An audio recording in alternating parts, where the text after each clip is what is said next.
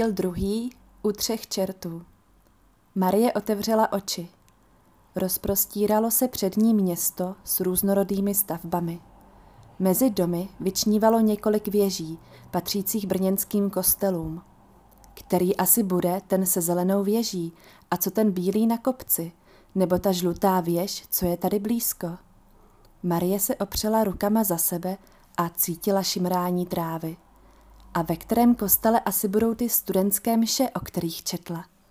Zavřela opět oči. Slunce hezky hřálo, na obloze plulo jen pár rozfoukaných mraků. Našla si kopec, který byl blízko jejímu bydlení. Oblíbila si to tu. Byl tu klid a byl odsud výhled na celé to úchvatné město.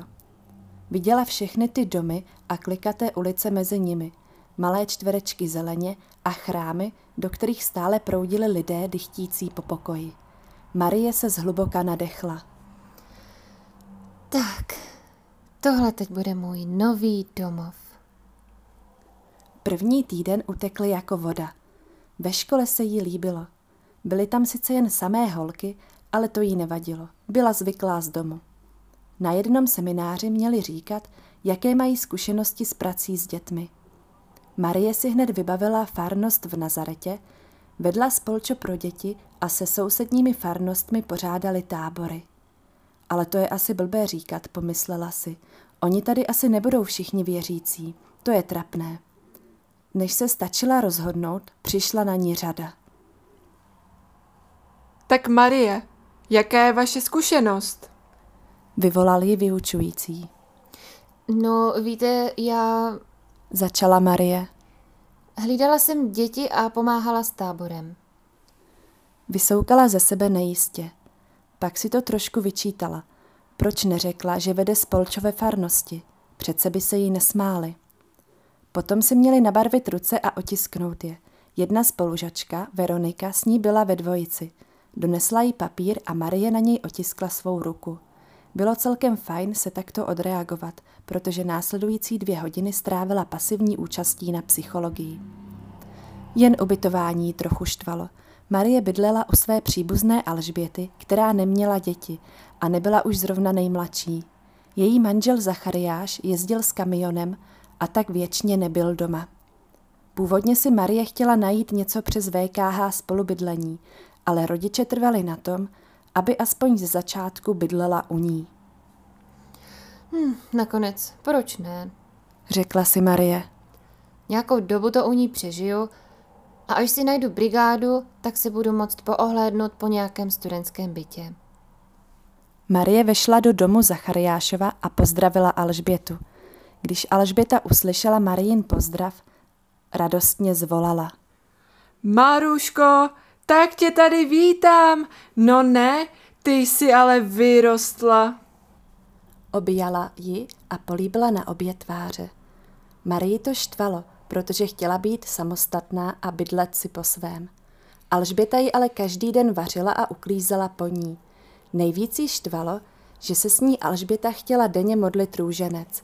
Marie nechápala, jak se může tak stará žena jako Alžběta modlit za to, aby měla dítě. Jednou se jí i zeptala a Alžběta jí na to řekla, že U Boha přece není nic nemožné. Já bych to nikdy nedokázala. Takhle se za něco modlit a pořád tomu věřit. pomyslela si Marie. Na jednu stranu Alžbětu obdivovala za její víru a na druhou stranu jí to přišlo už trochu moc.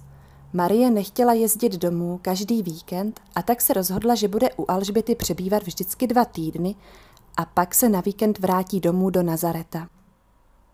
Blížila se zahajovací mše, na kterou se Marie už dlouhou dobu těšila. Moc kamarádů si v Brně zatím nenašla.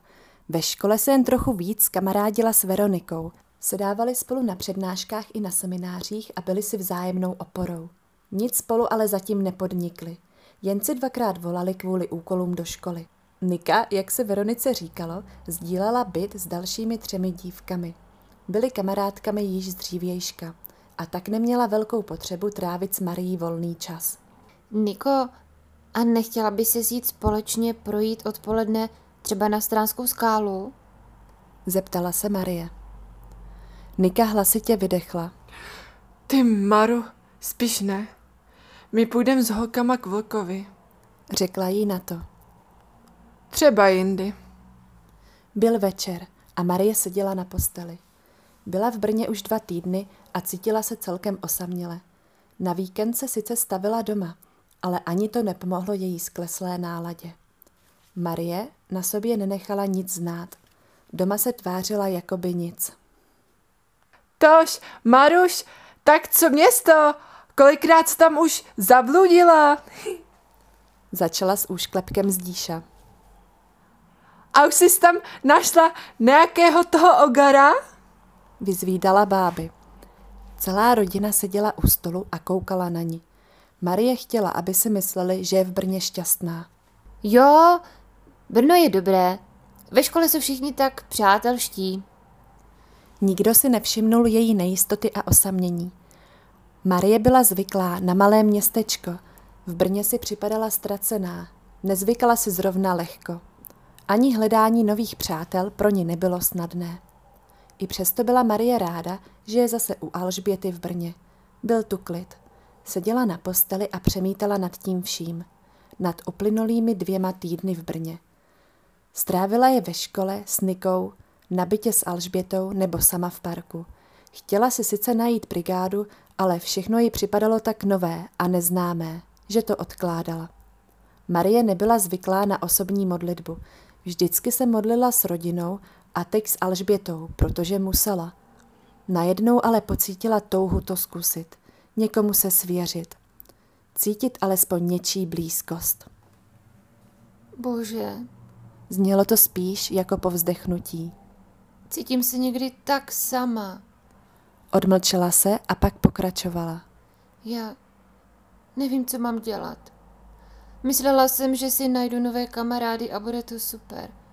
Bože, prosím tě, pomoz mi, ať se necítím tak sama.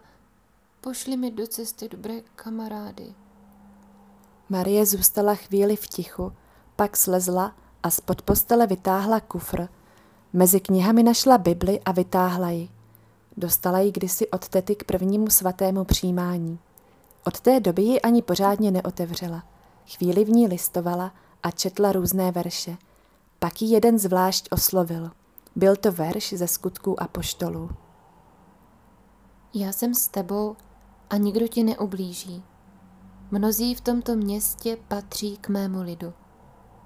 Marie si vzpomněla na zítřejší zahajovací mši VKH, usmála se a spánek ji po chvíli přemohl. Tak co máš dneska v plánu, Maruško? Ptala se u snídaně Alžběta. Půjdu večer na mši na Petrov. Než to stačila doříct, skočila jí do toho Alžběta. Tak to já půjdu s tebou, ještě jsem nám ještě dneska nebyla. Marie zděšeně pohlédla na Alžbětu. Ale teto, to je studentská mše. Alžběta jen kroutila hlavou. To za mých mladých let byly mše přístupný všem. Marie se to snažila Alžbětě vysvětlit, ale ta pořád vrtila hlavou. To na té mši bude roková kapela místo Varhan? Marie si v duchu musela přiznat, že by to nebyl vůbec špatný nápad. Bylo šero, když Marie došla ke katedrále. Pozvedla oči k věžím, které vynikaly na pozadí zatemňující se modré oblohy. Už bylo skoro sedm a tak spěchala do chrámové lodi. Když vešla dovnitř, naplnil ji úžas. Katedrála byla plná lidí, mladých lidí, kteří seděli v lavicích, na židlích a také stáli. Zůstala stát u kropenky a sledovala zaplněný kostel. Chrámem se rozléval mírný šum, jak si studenti mezi sebou šeptali. Marie uviděla na boku schodek pod obrazem, na kterém bylo ještě místo, a tak zamířila k němu. Bolelo jí trochu břicho a nechtěla se trápit ve stoje. Myše začala a Marii překvapila hudba. Opravdu to nebyly varhany, ale moderní hudba se spoustou nástrojů. Marie se začala mírně pohupovat do rytmu, když v tom spatřila vlevo v lavici tmavovlasého kluka s širokým úsměvem. Marie málem nadskočila. Byl to Petr, ten Petr, který bydlel nedaleko Nazareta a v létě jí pořád psal. Chtěl, aby se v Brně spolu sešli, ale Marie mu psala, že v Brně určitě nebude. A teď byla kousek od něj, stačilo po otočení hlavy a viděl by ji. Bylo jí trapně, bála se, že ji uvidí. Raději bych se propala do krypty, jestli tady nějaká je. Pomyslela si. O Petrovi se totiž vykládalo, že hodně střídá holky. Vlastně byl pořád ve společnosti holek, s klukama se tolik nekamarádil. Marie se bála, co by řekli lidi a také se jí vlastně vůbec nelíbil. To proto mu psala, že v Brně nebude. Po celou mši se Marie snažila tvářit, že tam vlastně není. Přestala se pohupovat při rytmických písničkách a koukala do země. Nemohla se už přesunout na jiné místo, protože kolem ní bylo plno studentů. A tak si div krk nezlomila, jak se pořád otáčela na druhou stranu, než seděl Petr. Po mši se rychle protlačila rozvolňujícím se davem, aby utekla případnému setkání. U kropenky udělala kříž a když se prudce otočila, vrazila přímo do Petra. Ahoj, Maru, co ty tady? Neříkala jsi náhodou, že v Brně nebudeš? Petr byl očividně rád, že ji vidí a smál se. Nic jí nezazlíval. Je, ahoj, Petře, no já nevím, fakt jsem to říkala. Snažila se z toho vycouvat Marie a masírovala si přitom krk, který ji trochu zatuhl z toho, jak se snažila schovat před Petrem. Máš něco s krkem? Zeptal se starostlivě Petr. Marie se v duchu usmála. Chtěla zavrtět hlavou, ale zablokovaný krk jí to nedovolil. Ty jsi v prváku, že? Jo. No to je náhoda. Já mám na starosti právě prváky. Spěchám, abych si je pěkně všechny odchytil a žádný mi neutek. Petr ji se svým širokým úsměvem naznačil, aby vyšli ven. Marie byla jako skamenilá, nevěděla, jak se z toho vyvléct a tak šla za ním. Petr zvedl obrovskou ceduli s nápisem prváci a stoupil si naproti vchodu do katedrály. Halo všichni, prváci sem! Křičel Petr a očividně si to náravně užíval. Tak jak se ti líbí v Brně, co škola? Ptal se Petr a během toho mával na hlouček nejistých studentů, aby přišli blíž. Ale jo, je, je to super, líbí se mi tu. Hlouček se k ním připojil. Petr se podíval zkoumavě na Marii. Nezníš moc přesvědčivě. Měla by ses naučit lhát, když už nechceš říkat pravdu. Řekl to s úšklepkem a mrkl na ní. Když se katedrála vyprázdnila a Petr naznal, že už další prváci nepřijdou, vyrazili na cestu. Bylo jich nakonec dost a Petr, vedle kterého šla Marie, hlouček vedl.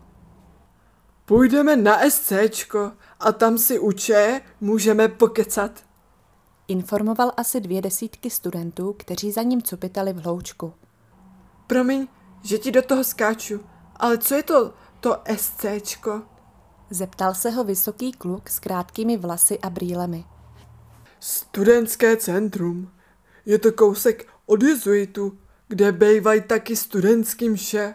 Na SCčku se scházíme my, studenti z VKH. Vysvětlil Petr, aniž by se otočil. Pak pokračoval. Předpokládám, že jako prváci moc neznáte Brno. Právě se nacházíme na zelném trhu, řečeném zelňáku.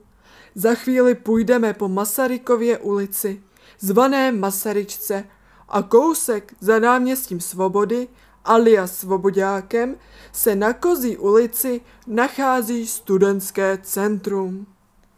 Petr dál povídal a pár kolem jdoucích se po nich zvědavě ohlédlo. Petr vytáhl klíče, kterému svěřil studentský kaplan a podržel všem dveře. Vešli do patra, kde se nacházel sál s velkými okny do ulice. V místnosti bylo zhasnuto a světlo zaopatřovaly jen papírové lampiony zavěšené ze stropu a svíčky na stolech. Tak prosím, posaďte se, vážení prváci. Marie byla překvapená. Je, Vydechla. to je nádhera. Podobně reagovali i ostatní prváci. Posadila se k jednomu stolu, kde už seděly dvě dívky a jeden kluk. Petr se na chvíli vzdálil, ale po chvíli se vrátil. Obcházel stolky a ptal se, co si kdo dá za pití. Na stole byl pod svíčkou nápojový lístek, kde byla napsaná doporučená cena. Marie se dala do řeči s ostatními u stolu a zjistila, že jsou moc fajn. Marta dokonce studovala na stejné fakultě jako ona. Co říkáte na kázání? Jako přišlo mi fajn, ale na druhou stranu mi přijde, že se o tom káže furt. Stěžovala si Marta. Mně to nepřijde. O darech neslýchávám často v kázání. A přišlo mě zajímavé, jak to spojil s naším studiem. Opáčila Marie. Petr stál u vedlejšího stolu a kecal, ale po chvíli si přisedl k ním vedle Marie. Slyšel, o čem si povídali a tak řekl. To je Kaplánovo oblíbený téma. Přijde mi, že v kázání často mluví o darech a jejich využívání a o tom, že bychom měli žít naplno podle svých darů a tak. Pořád to opakuje. Marie se na něj podívala. Já myslím, že je to rozhodně lepší téma, než kázání o skažené mládeži a o tom, že bychom se měli vrátit ke starým hodnotám a taky denně chodit na mši a ne do hospody. Jo, to máš pravdu. Připustil s úsměvem Petr. Ty jsi z Nazareta, že Marie? Tak to vašeho faráře znám. Ale neboj, náš studentský kaplán je v pohodě. Po chvíli navrhla Marta. Co takhle ještě zajít na jedno? Petr se díval do mobilu a pak řekl. Ke třem čertům? Tam jsou teď kámoši. Marie znejistila. V Nazaretě moc do hospody nechodila a pivo ještě nikdy nepila. Nechtělo se jí ale ještě odcházet a tak se přidala. Skvělý nápad. Tak se k ním můžeme přidat. Pár studentů se k ním ještě přidalo a všichni vyrazili ke třem čertům. Petr je vedl k plnému stolu, kde už seděli jeho kamarádi. Chvíli si s nimi povídal a pak jeden z nich vstal a spolu s Petrem připojil další stůl. Marie s Martou a pár dalšími studenty si přisedli. Ke stolu už přišla obsluha. Tak co si dáte? Petr se toho hned ujal. Takže jeden, dva, tři. Takže šestkrát, bratčice, poprosíme. Dáte si všichni, ne? Nikdo nic neřekl a tak Petr objednal. Pivo bylo v zápětí na stole a všichni si přiťukli. Na děti našich rodičů. Na VKHčko. Na nás! Každý pronášel to stejné, jen trochu jinak. Na nás, na naši svobodu, na náš život. A taky na spasení. Uzavřel to Petr, ťukl s pivem o stůl a napil se. Marie ho sledovala a udělala to samé.